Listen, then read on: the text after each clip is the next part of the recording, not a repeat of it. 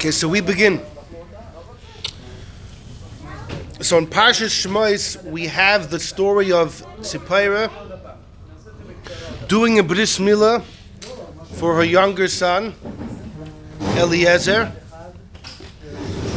And the Gemara in Masechta Avodah Daf Chav Zayin, brings a big debate if a woman can in fact give a bris milah.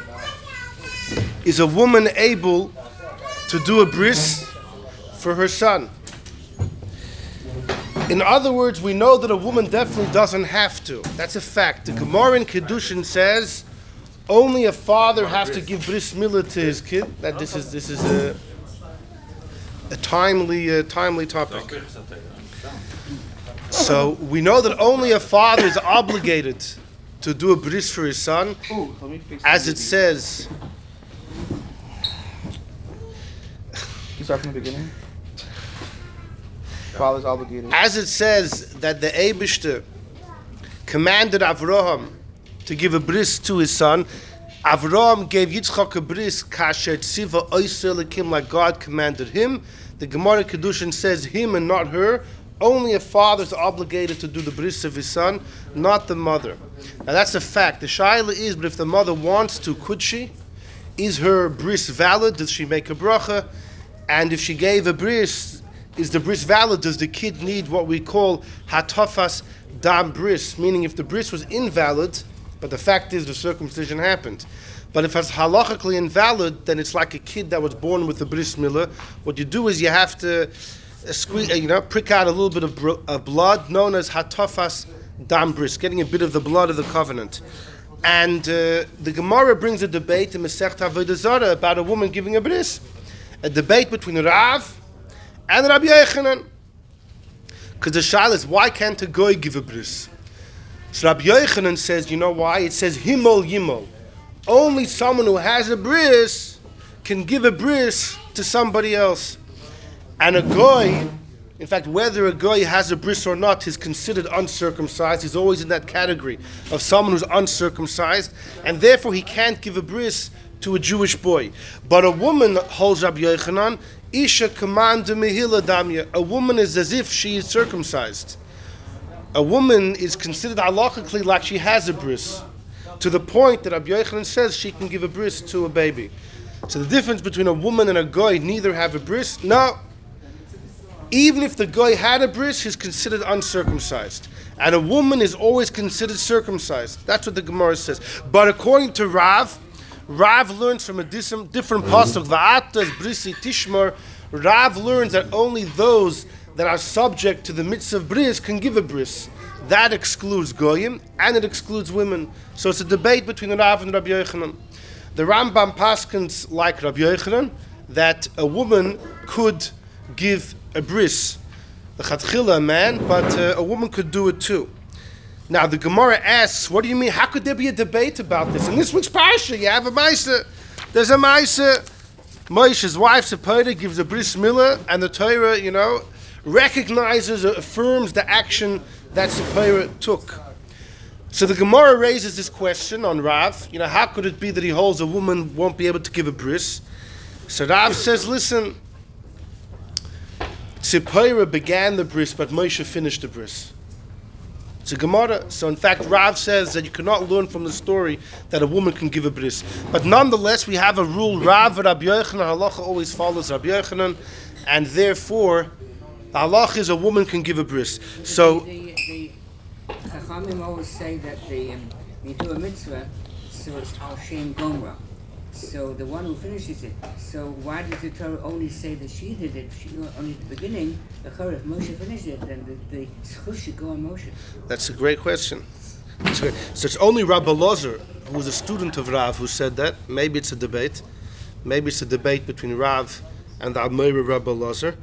But you could say other things. You know, there's a. Get rid of the malach. Right. She had the urgency to do it to make sure that Mina Moshe wouldn't die. Know, so. Uh, but you know, that's, that's a good point. We have to analyze that. Okay. So we have this idea: a woman can give a bris, and there's bechlal a very general question that constantly, consistently comes up, and that is, what's the deal with women and communal responsibilities, doing mitzvahs publicly. You know, there's been an old shilas over the hills about women saying Kaddish. There was some rabbonim. It was. It's been discussed for hundreds of years if a woman could say Kaddish from the Ezras Nashim during the Minyan, etc. There was shilas about women learning the Megillah. There was shilas about women learning the Megillah on Purim. You know, in Australia, where I come from, there was a shul just down the road from me, which was uh, they called themselves Shira Chadosha, the new song, feminine, and there was uh, they were they were officially from they had a mechitza, and the bimah, the mechitza went right over the bimah. Half the bimah was on the men's side, half on the women's side. And the woman, the the person that was laning was on the women's side, but those that got the aliyah were on the men's side. You know, they did it. You know, kadas v'kedin. You know, it was glat halacha. You know, and uh, there's a big deal about that, about a woman laning. Know, Minyan of only women are lane. Now, didn't we say that in our previous year? It's only women that are there, a woman can. Mikdashti b'soich b'nei Yisrael. How are you going to have a... Anyhow, so throughout history, there were definitely women in influential positions. We're going to speak about Devorah was a shofetes. She was a judge. Yael. Yael. Rashi writes his commentary to Shoftim. Yael was a judge. But even more recently, the Maharshal, the great Maharshal Reb Shlomo Luria, he writes in a tshuva that his baba name was Miriam, and she actually went by both her maiden name and her married name. So it was uh, a Shapira Luria. Shapira was her maiden name. Luria was a married name. You know, was a real feminist. But the Marshal says she was extremely scholarly, and she would give shiur to men, and she would stand behind a curtain. Marshal writes in a tshuva, his baba would stand behind the curtain and would give shiur. What? Bruria. Yeah, yeah, Luria. Bruria. Oh, Bruria, oh, Bruria, Bruria. Yeah, yeah. Bruria was definitely a, tough cookie. Yeah, and even more recent, you know, the the Chida writes about his travels. He says he was uh, by the Pnei Yoshua, and the two of them were sitting at the table, and they were talking, and the Pnei Yeshua's wife was there, and the Pnei Yeshua said a few vertelach. His wife said nothing. Finally, he set up his word, and she says, "Oh, good gesagt, good gesagt." And the Pnei Yeshua says, "Finally, I got something right." That's what the Chida records. Funny conversation, you know.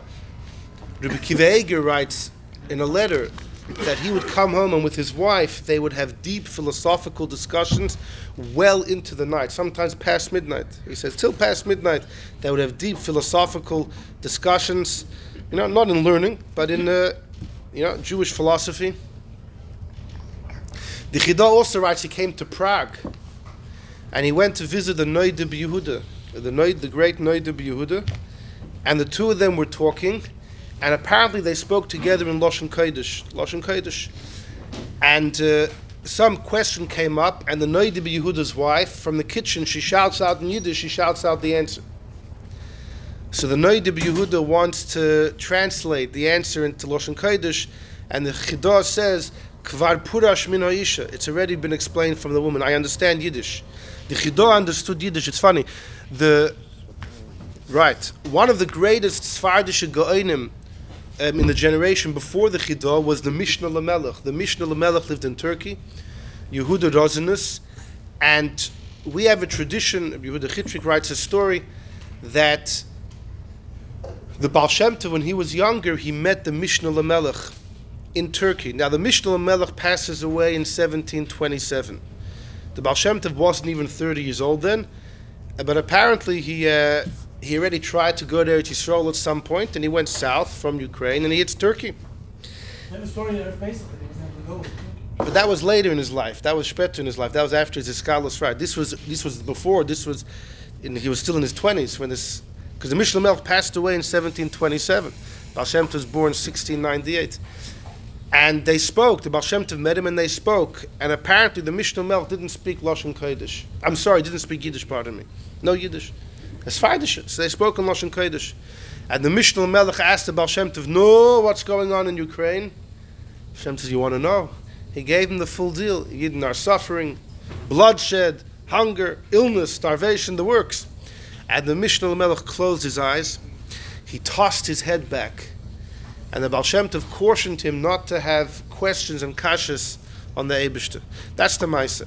But the Mishnah Melech didn't speak Yiddish. The Baal Shem Tov wanted to speak Yiddish, but they could only converse in Lashon Kodesh.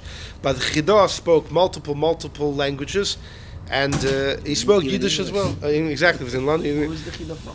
Where The he- Chidah is from Eretz Yisrael. The Chidah is born in Eretz Yisrael. Oh, the spoke big- old- I mean, the Sfarim go by him. Yeah, sure, he sure, spoke sure. Old English? He probably picked up something. The Chidah had an, inc- yeah, he was in London. He speaks about that.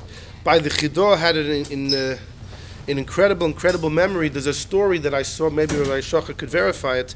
That the Chidah in one of his travels, he was he was walking along the water, and he sees a boy was drowning, and you know he jumps in, he saves the boy's life.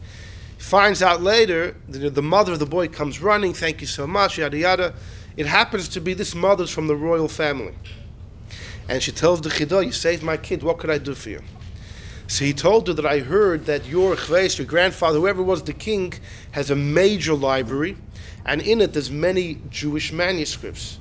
I would like to have access to that library. Now the issue was this library was a very personal library, and no outsiders were let in. So this was a big ask. So the Chida was told finally you can come in, but you can't bring any paper. You know, no paper, no quills, and no taking any books out. You know, no, no short-term, long-term borrowing, and you can't bring any uh, writing materials in. You want and, and browse yourself, you could do that. So he went in for a couple hours, and he memorized apparently hundreds of manuscripts. And he went out and he took his quill and his paper and he wrote it down. That's the that's the Maisa they say. So he was, uh, you know, his memory was, you know, otherworldly, and uh, he didn't learn that. yeah, yeah. But he also writes in one of his forum, I think in, in the Etzba, Misha Einoi Ma'abed Zman. If you don't waste time, yes, man lakol. There's time for everything. They say he wrote 82 Sforim, exactly the amount of years that he lived. He was born in 1724, passes away 1806. Anyway, we're going to quote the Chidah again. Al Koponim, Al Koponim, so yeah, throughout history there's been plenty of women who, uh, who have been big scholars. And the Shaila we have today, what we're going to discuss is two things. A, a controversy from the 1960s if a woman could be a mashgiach, still comes up today, and another one can a woman be a judge? And the two things obviously overlap. And the reason it links to this week's parsha is A, this week's parsha we see the din of a woman being able to do a bris milah. Have you ever been to a bris where the moil was a woman? I've never seen it. I've never seen it. Because Allah is a you get a man. What? Spider. Spider. So we're And we started with that, but uh, the there. Gemara brings a machlekes if it was her, if it was her together with Moshe. But uh, in more recent times, in more recent times. But another way it's related is that uh, you see, Tzipora, her soul had to come back into this world after she died. Tzipora missed the song of Oz Yashir. She wasn't there because Moshe had sent her back. When Moshe was on the way to Mitzrayim, he meets his brother Aaron. Aaron says, Moshe, you're bringing your, your wife and kids to Egypt. There's enough people suffering. Send them back to Yisrael. So Moshe sent them back, and they weren't there by Yitzias Mitzrayim, and they weren't there by Oz Yashir. I mean, there's a machloikas in Gemara if they were even there by Matan Torah because they came together with their with Yisroi. Yisroi came together with his daughter Tzipora and his Einaklach. And there's machloikas in Gemara in the end of Zvachim. When did Yisroi come? Before Matan Torah, after Matan Torah. It could even be Moshe's kids weren't even there by Matan Torah. But definitely Kriyas Yamsuf, they weren't there.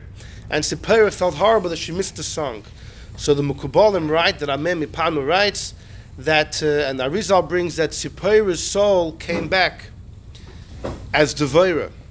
And Devorah gave the famous Shira, the Shira of Devorah in the beginning of Sefer Shoftim, that Devorah sang a beautiful song. That was how, uh, that was how Tzipporah finally got her song. And she came back as Devorah. By the way, it's fascinating. Based on this Kabbalistic tradition, you can explain a Ralbag. Devorah is referred to as Ashes Lapidos. What does Ashes Lapidos mean? So some say she was the wife of Lapidus. Her husband's name was Lapidus. Mm-hmm. And some say Lapidus is really Barak, the guy that, that led the war together with her. And Barak and Lapidus are interchangeable names. They mean the same thing. A spark, fire, the same thing. But the Ralbag says Ashes Lapidus means she was a fiery woman. Like Ashes Chayil, a woman of valor. Not that she was the wife of Lapidus. What? It says Lapid Eish. There is a pasuk Lapid. Eish. Yeah, yeah, exactly. Lapid is a fire. So, but here Ashes doesn't mean the wife of; it means a woman of lap, a woman of fire.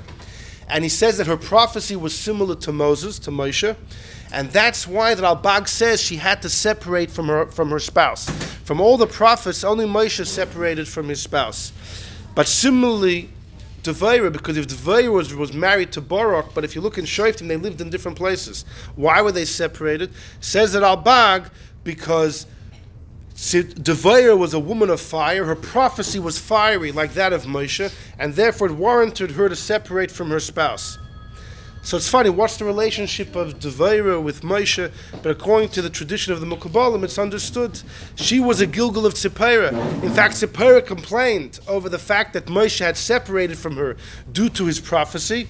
And then, funnily enough, history repeats itself. Now she's the one that experiences that type of prophecy, and she has to separate from her spouse. So if you stick the Mukabalim with the Ralbag, it actually comes out quite nice.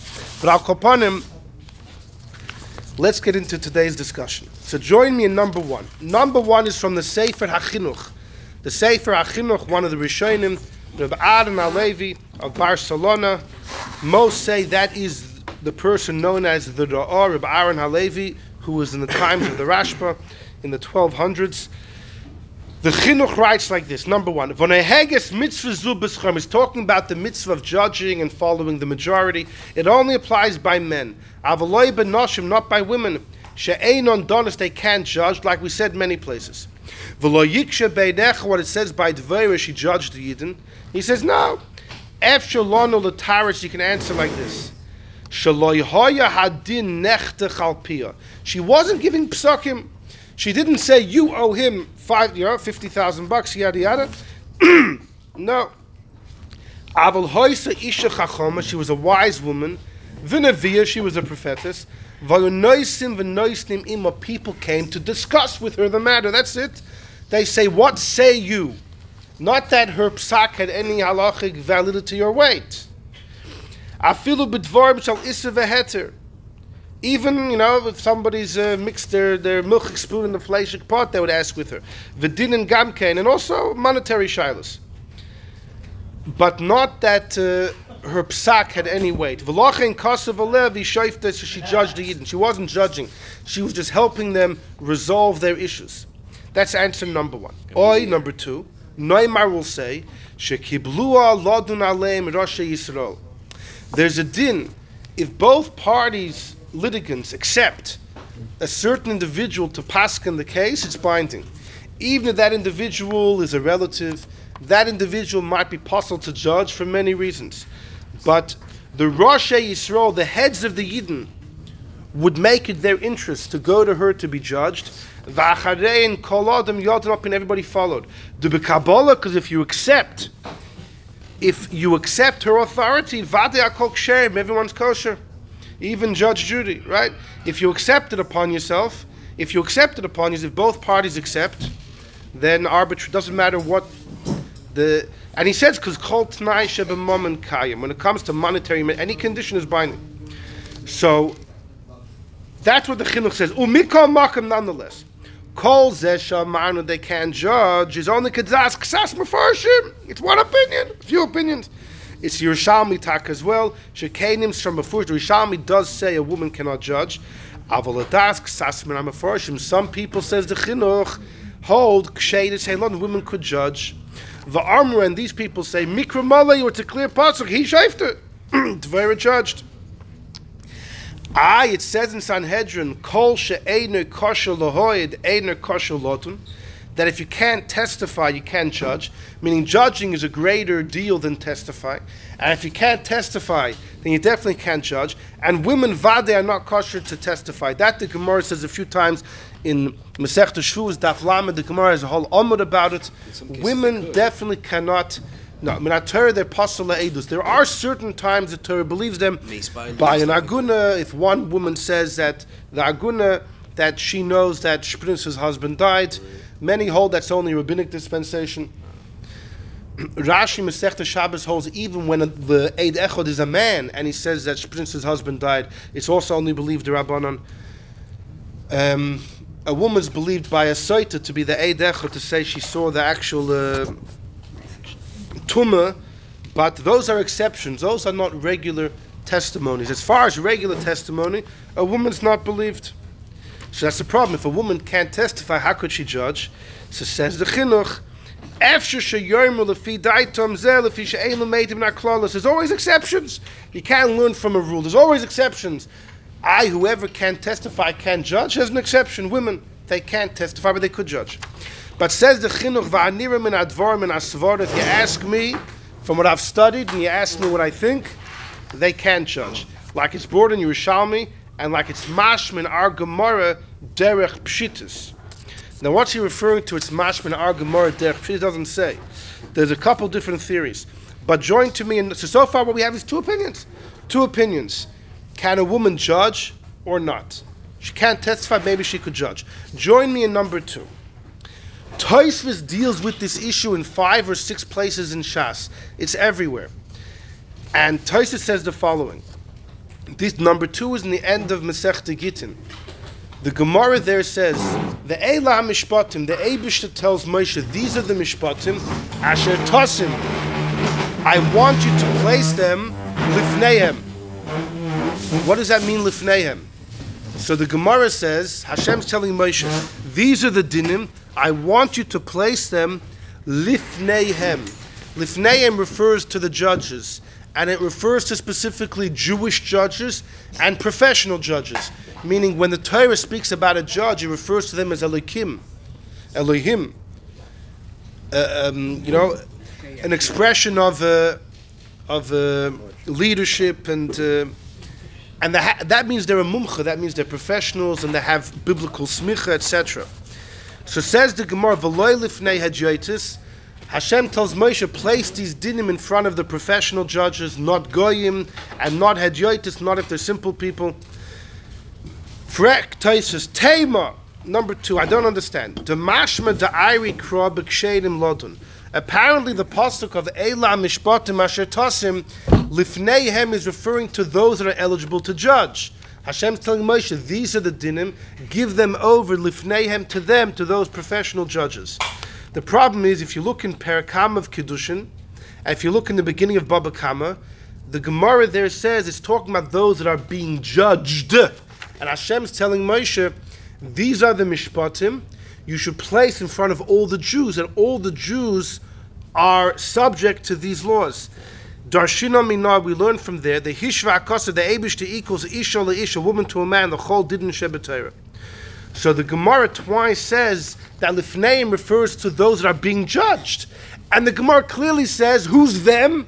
Women and men alike. So Lifneihem, the them refers to women and men, are subject to the laws of Pashas Mishpatim. But the Gemara in Gittin is flipping it, is saying Lifneihem refers to the judges. But if them includes women, that means women could judge. That means women could judge. But the Isha Psula Lotin isn't a woman possible to judge? Because it says in Masechta Nid, it's a Mishnah. Call Hakosher Lodun Kosher Lohoid.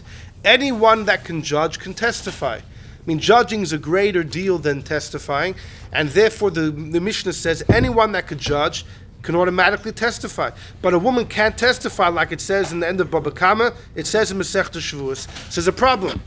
The Mishnah Nida says it's like a big puzzle over here. You put it all together, you hit a brick wall. The Mishnah Nida says anyone that can judge can testify. Right? Now women can't testify. That means they can't judge. Because if they could, you'll have an exception to the Mishnah. You'll have a woman who's able to judge but can't testify. That will go against the Mishnah. Which means women can't judge. But wait a second, are they part of the Lifneihem or not? What's going on? So it says Taishas v'yesh loymar women could judge the klal and perik bos the klal we brought from Masechta Nida be'isha is talking about a man. Kloimer any man who's kosher to judge is kosher to testify. But the truth is, there is an exception. Women, so Toises is entertaining the possibility. The second opinion we saw in the Chinuch, that women could judge and they can't testify. They're taking an exception to the general rule. And the proof they can judge is because the word lifneihem has two meanings the judges and the judges, those that are subject to the laws. And when it comes to those that are subject to the laws, the Gemara clearly says women are equal to men, which means the hem of lifneihem, the them includes women. So when lifneihem refers to judges, it includes women as well. But says Taisus, umi devaira, are ah, you going to quote devaira? The Chsiv Bar, it says, shoif des Yisrael, the Pasuk says she judged the Yidden, ein raya. That really proves nothing. You can't prove the Isha Ksheru Lodin she could judge, because Shema loy hoisa dona, maybe she wasn't judging, elo hoisa malamedes lohem adinim. She was only teaching them the laws, like the first answer that the Chinuch brought, number one. She was just telling them what the law is, not that her word had any halachic uh, strength. Inami and Taisus here brings the second answer, the chinuch. Shema kiblu. Maybe they will makabel her on them mishum shchina. Since she has the shchina resting upon her, they said, you know, who better to get judged by? So they were makabel. But then he quotes the Yerushalmi that says, Yesh me'ata eini shemi'ida ein adon. He quotes Yerushalmi, just like the chinuch did. Here he's quoting Shalmi Yuma, that just like a woman can't testify, she can judge. So Taisus here is bringing two opinions. Taisus' first pshat is a woman could judge. But then he says it could be not. And as far as Devaira, as far as Devaira, there's a couple ways to explain. Either she was just saying FYI, you know, this is what the halacha is, but take it or leave it. And the second thing is that no, her her psak was binding because they were makabel, because they were makabel. If you're Makabal, you can be, you be Makabal between two people, but how do you, how are you Makabal as? Both litigants beforehand, both litigants had to agree. I'm not talking about an argument, I'm talking about like a psak, kosher, not kosher. Oh, oh, oh, oh, oh. No, so well, the simple vart of Shaif Des Yisrael was monetary matters. Monetary matters, right? Monetary matters. Now it happens to be Toises deals with this issue in about five or six places in Shas, and elsewhere Toises gives another answer. Toises says it was al pi hadibur. He writes this in Masechta Nida. It was al pi hadibur, which means that Devaira, being an Avia, she received the green light of the Eibishter to do something which is not uh, regularly accepted halachically. Al pi hadibur, you know, what we call hayroas shah. It was a temporary measure that she could break normative halacha. That's what Tosis says elsewhere in Masechta Nida. The Rashash has a major issue with that. The Rashash says you can only break halacha in a temporary measure if it's temporary. Hayroas shah means very temporary, such as the story of Eliyahu on Mount Carmel, when he had the famous showdown with the 450 false prophets, and Eliyahu, during the time of the first Beis Hamikdash, he offers a korban outside, shchutei chutz, he's shechting it outside, which is a major uh, Isur Doiraisa. But Eliyahu was a prophet, and he was able to bend the halacha momentarily. But the Rashash says, how could the Veira Keseder consistently, continuously, be judging. If taka a woman can't judge how could Tosis give the answer? He doesn't say Tosis doesn't say it here but elsewhere he says Dvaira was apia dibu she had a special leniency. What for her whole life she could break the halacha? It doesn't make sense says the Rashash. The Rashash says I like this answer of Tosis that they were makabel on themselves b'shum shchina. Because she was connected to God people felt she's the best address. But to say that she had the right to um, be an authoritative posik because God gave her, you know, a, a temporary uh, dispensation. But how could that apply for her whole life? That's Rashash's problem. I will tell you though. I will tell you it's not so pashut. There is a major shaila how Yaakov married two sisters, right? Now, why is that a big shaila? Goyim are allowed to do that. It's only a shaila. If Yaakov kept Torah, so then why did he uh, not keep this halacha? However, the Gemara in Sanhedrin does quote some Tanoim who believe that Goyim are osir to the same arayas as Yidden. There are Tanoim that believe that just like a Yid can't marry two sisters, neither can a Ben Noach. According to which is a major shaila how Yaakov married two sisters. He's not allowed to. As a ben noyach. It's posh. It's one of the seven mitzvahs is gili arayis. The shaila is what does the gili arayis of a guy entail? What does it cover? But should you hold that it cover it entails and covers everything that a yid is subject to, so then what's uh, what did Yaakov do?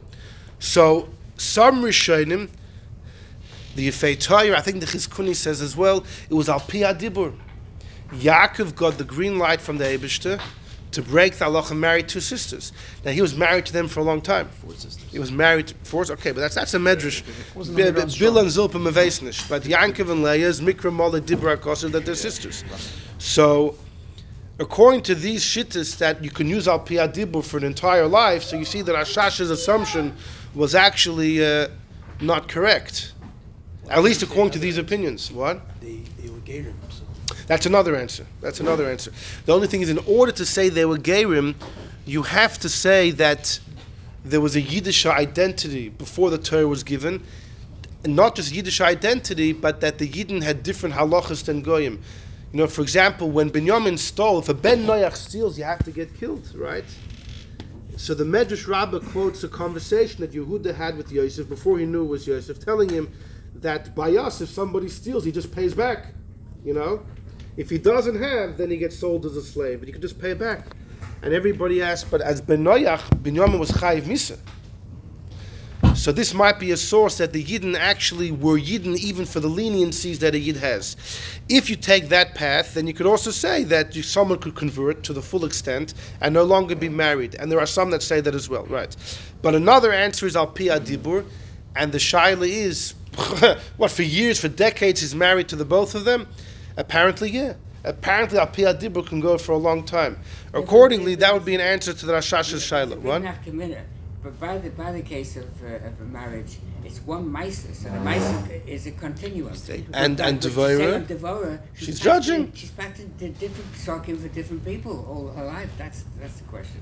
If it's one psak and the psak Okay, okay, goes on, okay, fine, fine, okay, point taken. Um,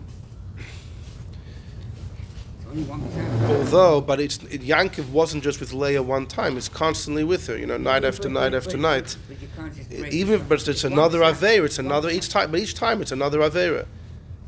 Who Which cares one if it's the psak? same avera? It's It's it's one another. psak. To say it's okay.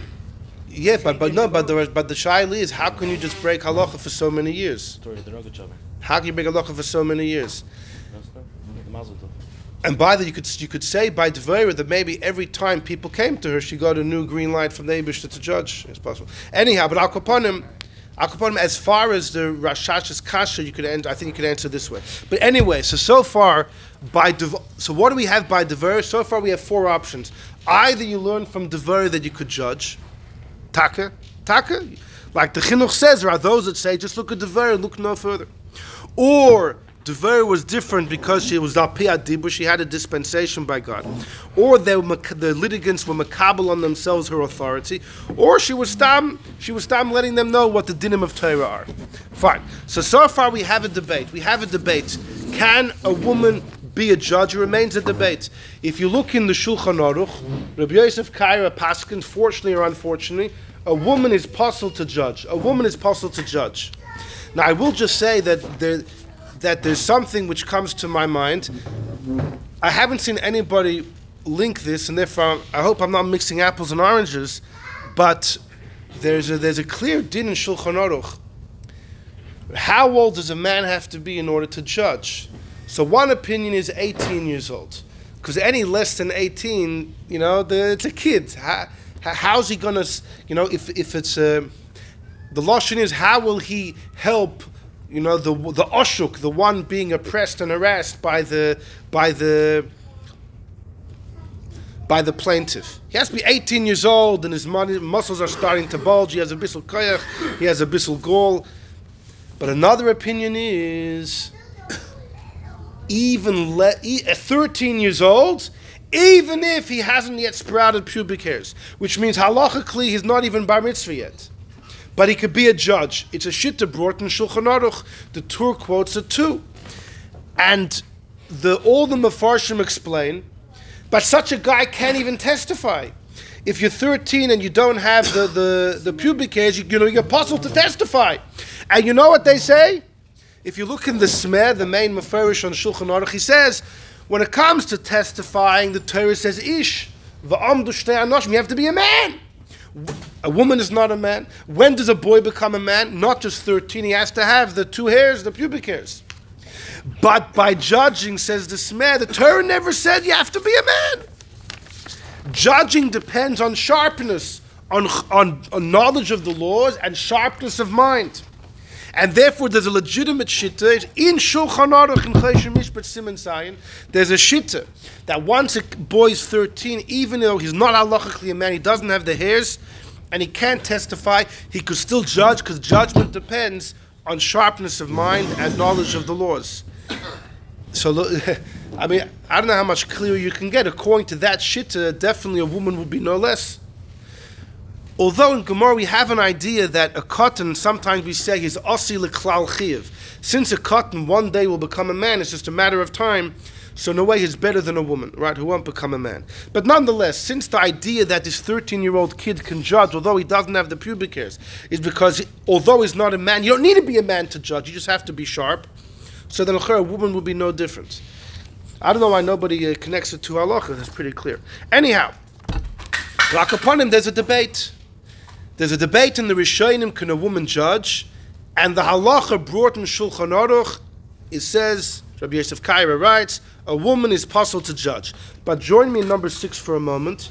The Chida in his Sefer Birkei Yosef, Ois Yud Bey says the following. Look at number six. Af, even though a woman is possible to judge, that's the psak of the Shulchan Aruch, Rabbi Yosef Kaira. The Chida is not going to argue on that. You know, although in the Rishonim it's a big debate, but Rabbi Yosef Kaira gives the psak they can't judge, and that's it. But says the Chida, although they can't judge, mikomokim nonetheless. Isha chachom, if she's wise, she can be a rabbi to paskin. Shilas, if you have shilas, Shabbos shilah, you want to know if your cholon to chveis, the cholon went off, the cholon went back on. On Shabbos, can you eat it? You have a shilah, uh, a makashra shilah, a woman can be meira and you could rely on her just like any rabbi. That's what the Chidah says. That's what the Chidah says. The Chayin Mizbar Mitoisvis, it's clear in Taisus, according to one Shinuya, that Dveri was teaching the halachas, right? We saw the Chinuch and Taisus both said that it could be Dveri didn't didn't um, didn't paskin monetary uh, psakim, but she told them the information, and uh, they they could rely on it. They could rely on it. And then he's looking safe for Achinuch Mitzvah Pei Gimel. Okay, whatever. Um, he says the Sefer Achinuch holds women can't judge, but in the mitzvah about if a, if a judge is a little intoxicated and is not, he has to, he has to hold himself back from paskening. The chinuch says that applies to a wise woman as well who's able to pasken, which means the chinuch, although the chinuch holds a woman paskening monetary shilas, the chinuch's conclusion, like we saw number one, was nisht. But as far as uh, paskening Isser Veheter and telling you what the facts are, and you could rely on it and take it home with you, you're allowed to do. Which is an incredible thing. That means, you know, when you come to shul and you have a shaila and the rav's busy, you could ask the Rebbetzin if she knows, you know, you could take it to go. It's good. Fascinating. That means, you know, a woman could take many rabbinical uh, rabbinical responsibilities and make decisions. Ah, so this leads us to the following. In 1960, there was a story that took place. In fact, if you look on the next page, there's a couple shtiklach from Rebbeisha. Um, it starts in number seven. Purim Tovshin Chof. It was Purim 1960. There was a fellow by the name of Baruch Poupko. He was a rabbi in Pittsburgh. Okay? He was there already for many years, a respected Rav. And there was a young family who were Holocaust survivors. And they were, you know, they had some young kids. The parent, the, the father and mother themselves were survivors. And the father was a mashkiach, and that's how he made a parnasa. This is going back uh, more than 60 years ago. Unfortunately, the father died suddenly. And now Nebuch, you have an almona who's a refugee from Europe. Who knows how good her English is? She has little kids, Nishtok and Geld, there's no money. So the shaila was maybe she could take over her husband's job. She can continue her husband's ashkocha. So the rabbi wasn't sure, so he turned to the Moshe. He turned to the Moshe Feinstein and asked him, "What do you think? What do you think about a woman being a mashgiach?" Imagine you come to a chassan and you want to know who's taking responsibility for the food here, you know, and there's a woman over there. You know, I think most of us would raise our eyebrows. But the child is okay. Then you stop raising your eyebrows. Can you eat? Would you eat? So go back to go back to number three for a second. What? The, so we're going to see two differences. So the bench has a great shiloh. We're going to see. what he said. What's the difference than your house? Your house, your wife Oh. right? So there, there is a general din like this. Eid echad nemun bisurin. One witness is believed by prohibitions. The Gemara mentions a few times, which means you go to someone's house, you eat their food. How do you know what the woman's serving you? She's trusted. She's trusted biblically and rabbinically as well. She's you can rely on her, men and women. In fact, Tosis' opinion is we learn it from a woman. We learn it from a woman. The Torah says that if a woman is a nida, she counts the sofra la shivas yom. She counts her seven clean days. Exactly. Law la'atzma. Exactly. The word law herself means no one else knows. There's no witnesses there. She does it herself. She tells her husband, "I went to mikveh," and shalom al yisrael. And she's believed. By the way, back in the day, there used to be that if a woman went to mikveh, she would get a special card, and she would have to show her husband the card. There's an incredible story with, by the way, by the way, that the Magid of Mizrich's parents didn't have kids for years. The Magid's father actually spent most of the year away from home. He was a Malamed in some town, and he would come home Ichves once a month, obviously Yom Tov and this and that, but otherwise, most of the time he was away being Malamed in somebody's home. But uh, he would make sure to come home when his wife went to mikveh. Anyhow, how he would know the exact day, I don't know. But on that particular day that she was supposed to go to mikveh, there was a horrible storm. And she was sure her husband's not coming from the other town. So she doesn't go. She doesn't make any preparations. All of a sudden, boom, evening comes, her husband knocks on the door. He's like, ah, yeah, yeah, yeah, yeah, I didn't think you were coming. I didn't think you were coming. Let me run to the mikveh. So she runs to the mikveh. The mikveh was already closed. The mikveh lady was there, and she tells uh, the Magid's mother, I'm sorry, we're closed. It's over. Gegangen, come back tomorrow. She's begging and pleading. They say no, no. So the Magid's mother feels, you know, horrible. You know, she's going to go home.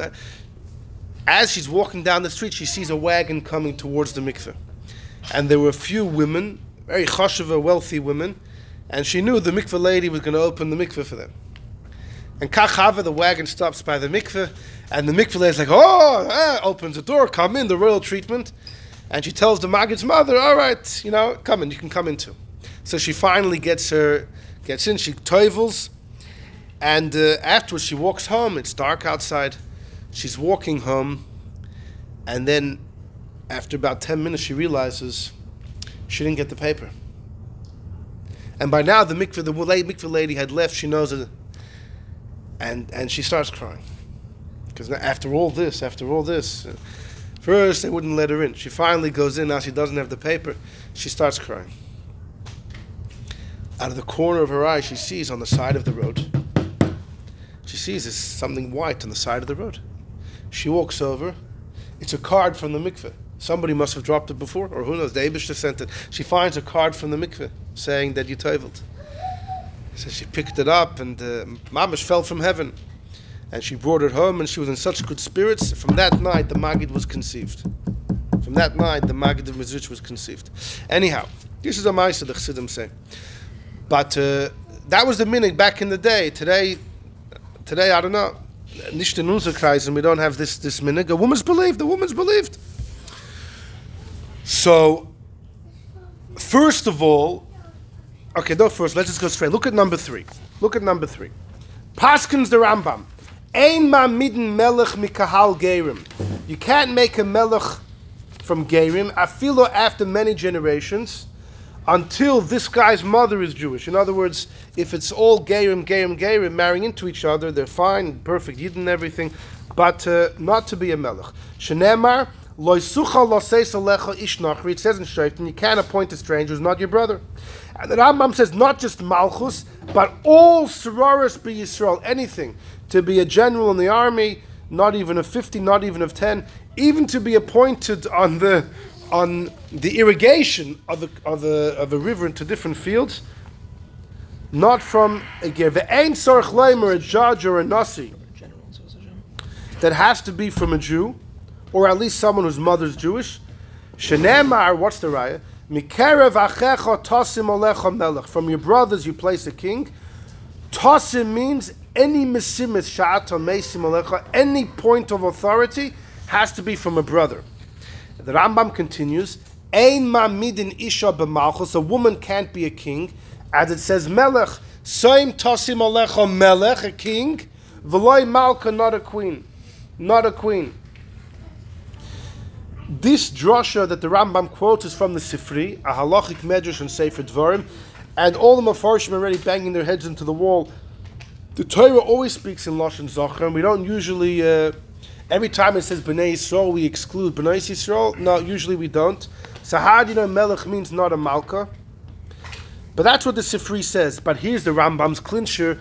V'chein kol mesimis b'Yisrael, all posts, ein memanim bohem ela ish, you only appoint a man.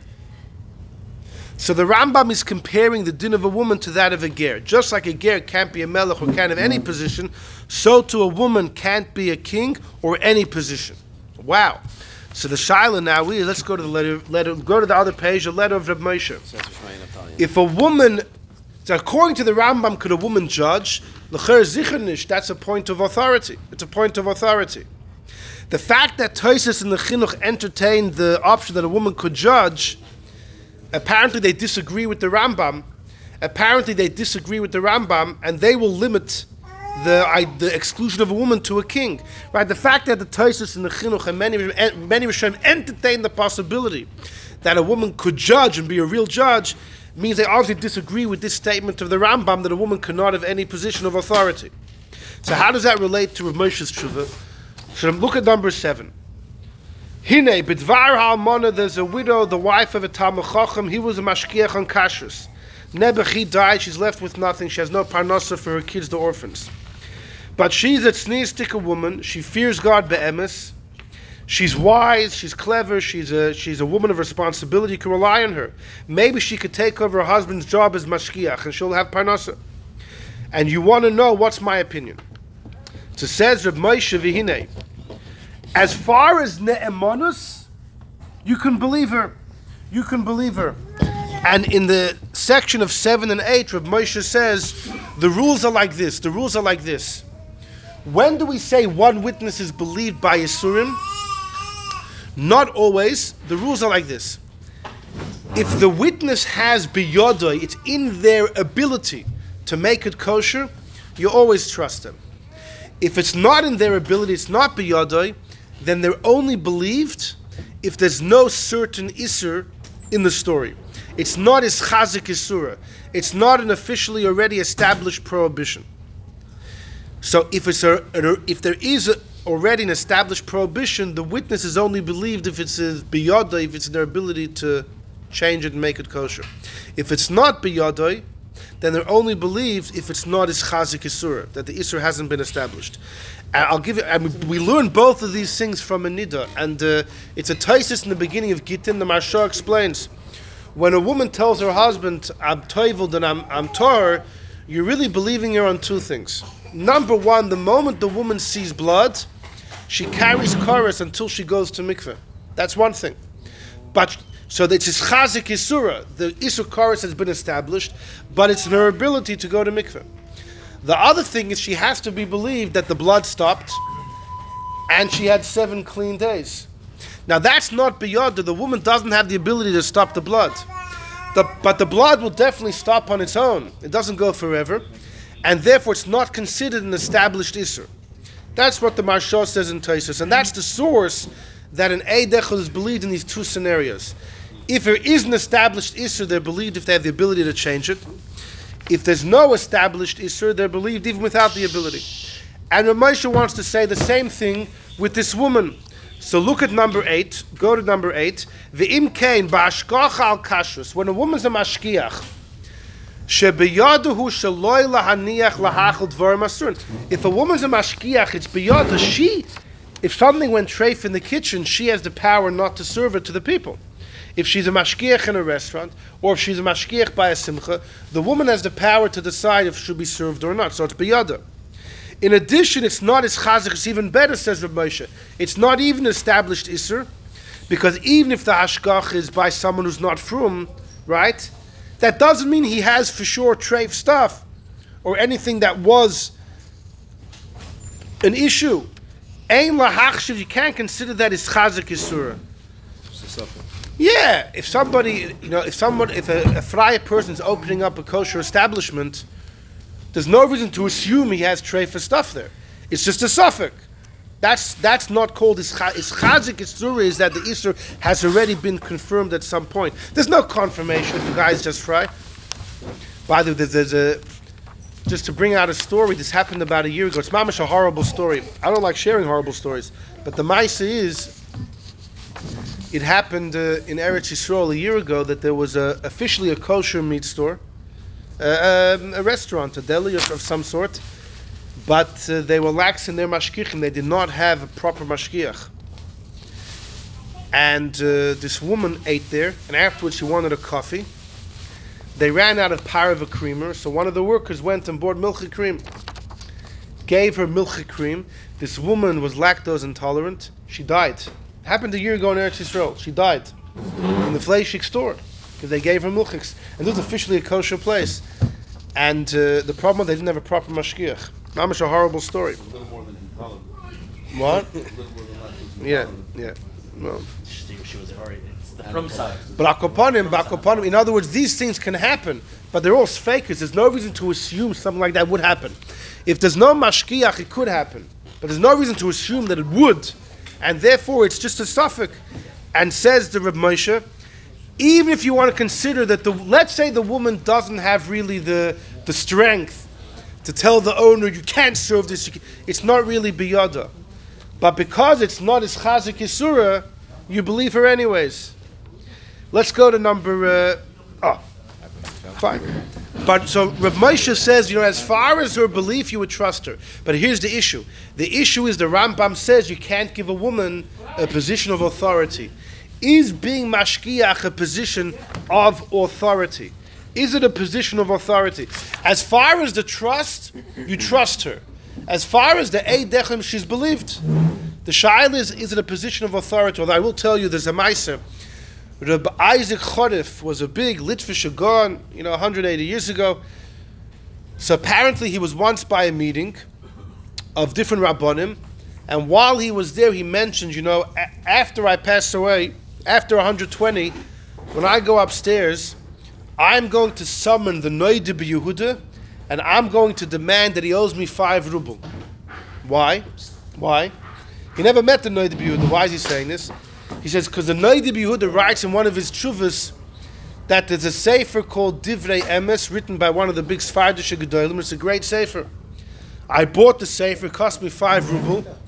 I looked into the sefer and I did not find anything worthwhile. Sefer is a big waste of time, and therefore the Noid Yehuda cost me five ruble. This is what Reb Eisel Charif says at the meeting. Reb Chaim Brisker was a young man apparently, and he was there, and he tells him, "You tr- you would go to you would go to somebody's house and trust the wife for their food." He says, "So Reb Eisel, of course." Eid echad ne'eman b'surim. One witness is believed applies by women too.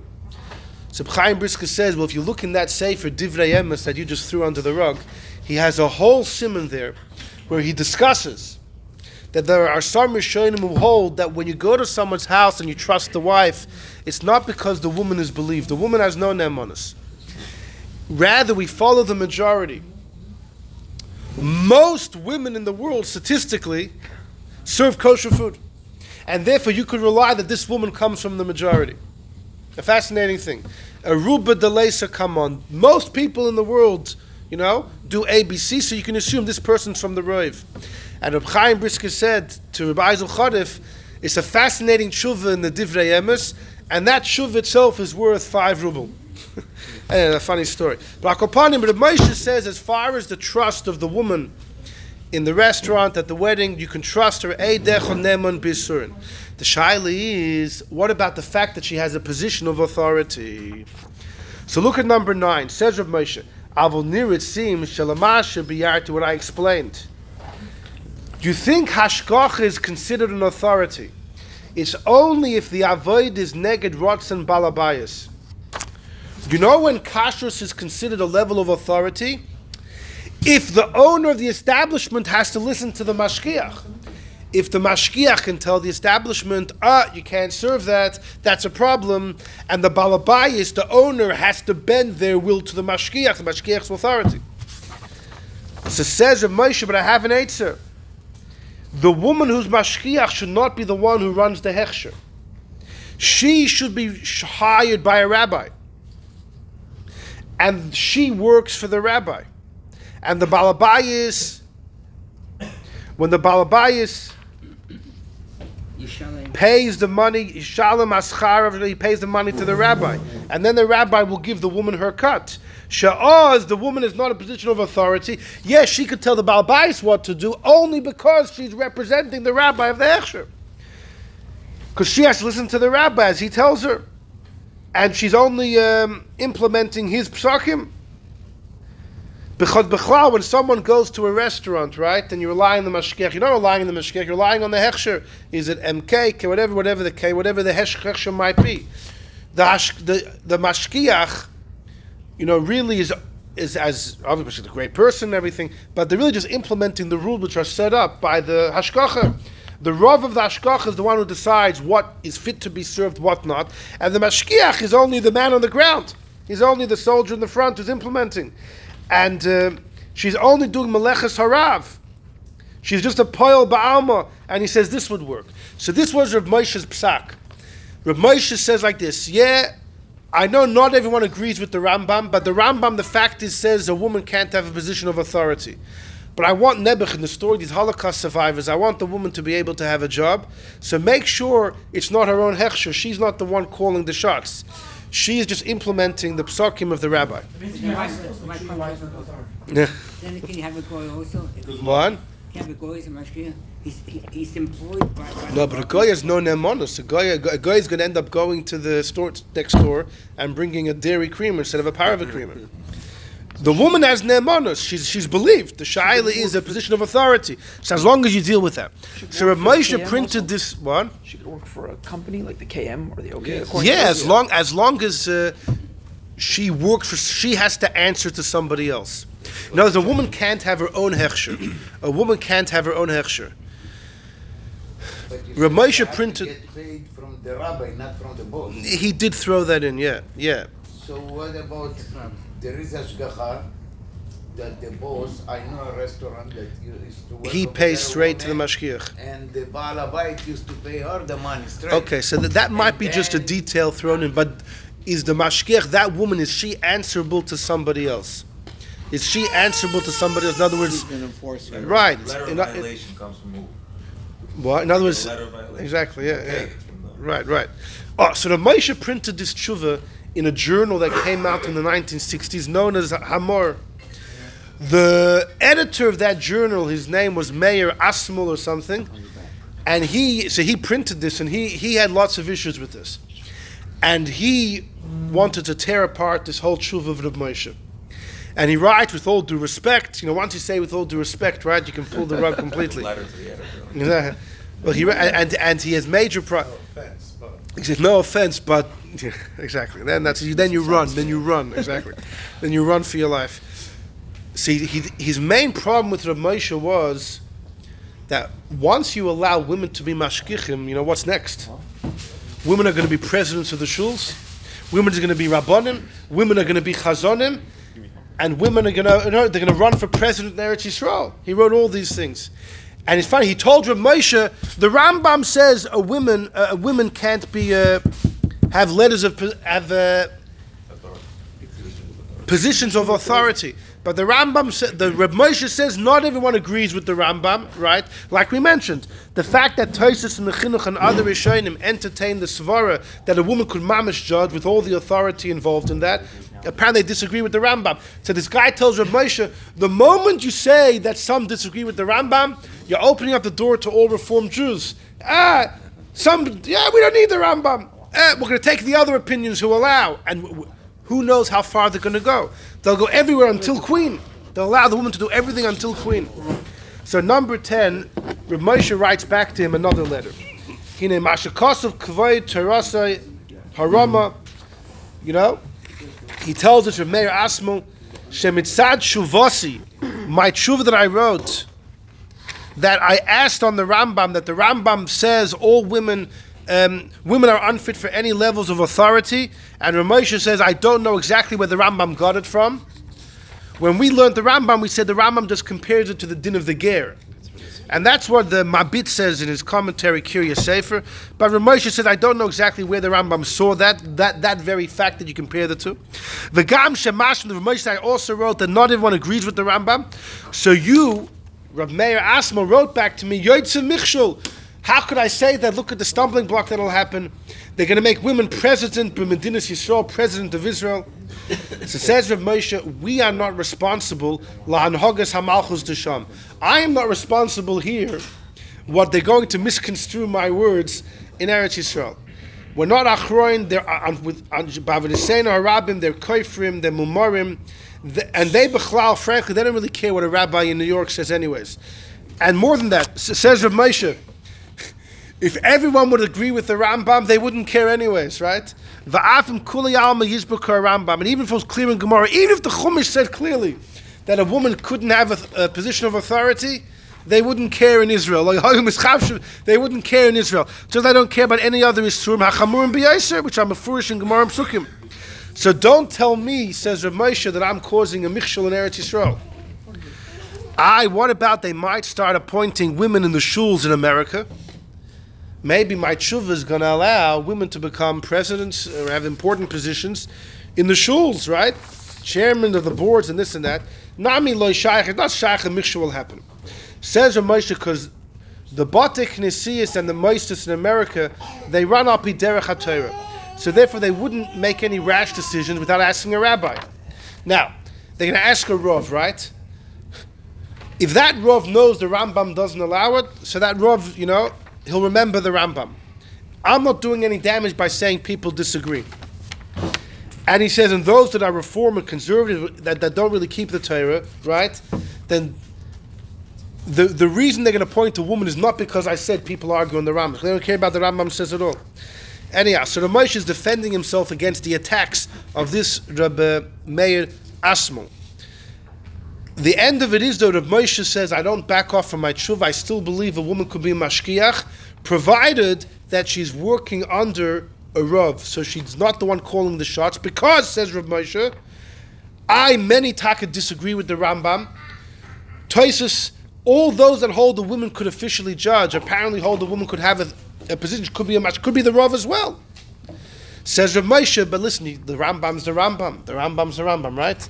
And therefore you have to be worried for the Rambam's opinion and to circumvent the Rambam's problem of the woman's status of a, of a, a position of leadership, she has to work under a, a Rav HaMachshir. And that was Rav Moshe's psak. Rav Menashe Klein, big Rav in Borough Park, contemporary of Rav Moshe, he says the same thing. And he would tell people, yeah, Rav Moshe allows a woman to be mashgiach, but don't forget Rav Moshe's important clause. She has to be underneath a Rav in order that he shouldn't have an issue with the Rambam's Zin of a woman not having a position of authority.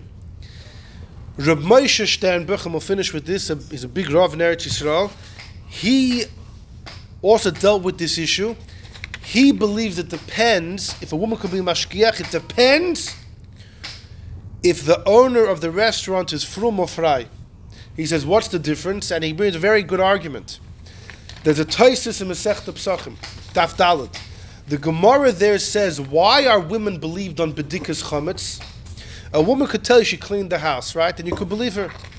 So the Gemara says, because once the husband was mevatel all the chametz, so biblically he doesn't own the chametz. It's only rabbinic to clean the house. It's only rabbinic a woman's believed.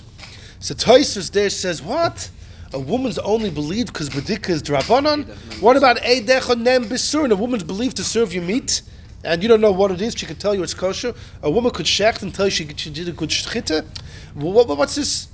So Tosfos answers when it comes to something tedious and something which has a lot of work. Tirchi Yisera. Exactly. right. Exactly. Something which has which is a bit of a burden, a woman would not be believed if it's minatayra. So the Gemara had to say, "B'dikas chametz is derabanan." So says Rav Moshe Sternbuch, there's a big difference if the owner of the establishment is from or fry. And I've heard this from many mashgichim, that if the owner is from, it's mamish, it's a breeze. You could just walk in. The, if the owner is fry, you mamish have to be on top of your game because there could be issues. I'll call sad v'shal anywhere you go. So Moshe, so Moshe Sternbuch said that if the owner is fry, so then the mashkich, it's a tirchi yisera, there could be issues anywhere and everywhere. And then a woman shouldn't do it, based on that thesis. If the owner is from, then the woman could do it. Fascinating uh, pshara, he says. What? Neither it's the opposite. Because the guy will listen more than Exactly. You remember from the guys from the ones ones that that make- that make, uh, make Jonas. Pizza? And okay, we're going to finish over here. All right, what? What, what place? Where? It was milchik and right next to it was a fly chicken cheese.